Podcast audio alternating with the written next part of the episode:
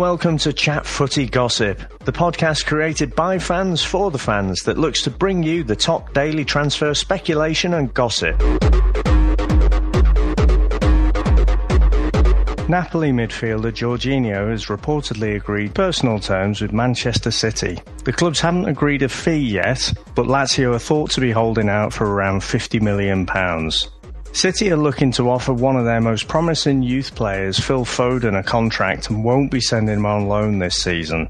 And finally, on Manchester City, Neymar has come out and said that he always wanted to work with Pep Guardiola, which I'm sure the PSG fans are absolutely delighted about. Reports from Spain are that both Manchester United and Chelsea are keen on Barcelona's left back Jordi Alba. That could be the case, or Alba could just fancy a better contract. Let's see where that one goes. The reoccurring rumour, and there's a pun intended there, that won't go away this summer is that Manchester United are keen to make the Welsh star Gareth Bale their marquee signing. The Spanish press are reporting that they're going to offer around 140 million euros for his services.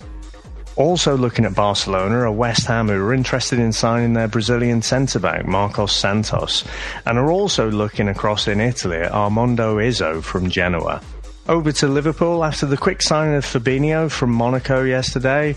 Liverpool keen to bring in the Brazilian goalkeeper Alisson from Roma. However, the Italian club are looking to resist any approaches until after the World Cup, and even then are thought to be looking for around 90 million euros if they reluctantly agree to sell. Meanwhile, Liverpool's current number one, Loris Karius, has been offered a loan deal by Italian third division club Rimini FC, which I'm sure will be much comfort to him.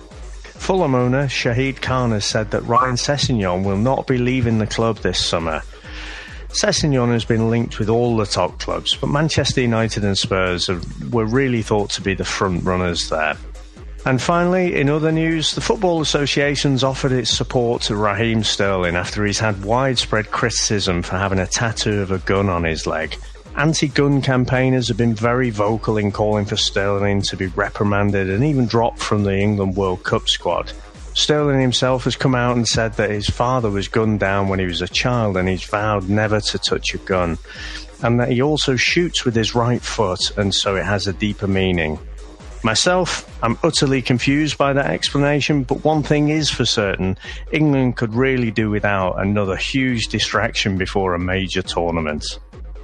If you'd like to get in touch with us, you can reach us on Twitter at chatfootygossip, or you can email us at chatfootygossippodcast at gmail.com, and we'll be looking to retweet any interesting transfer gossip you send our way.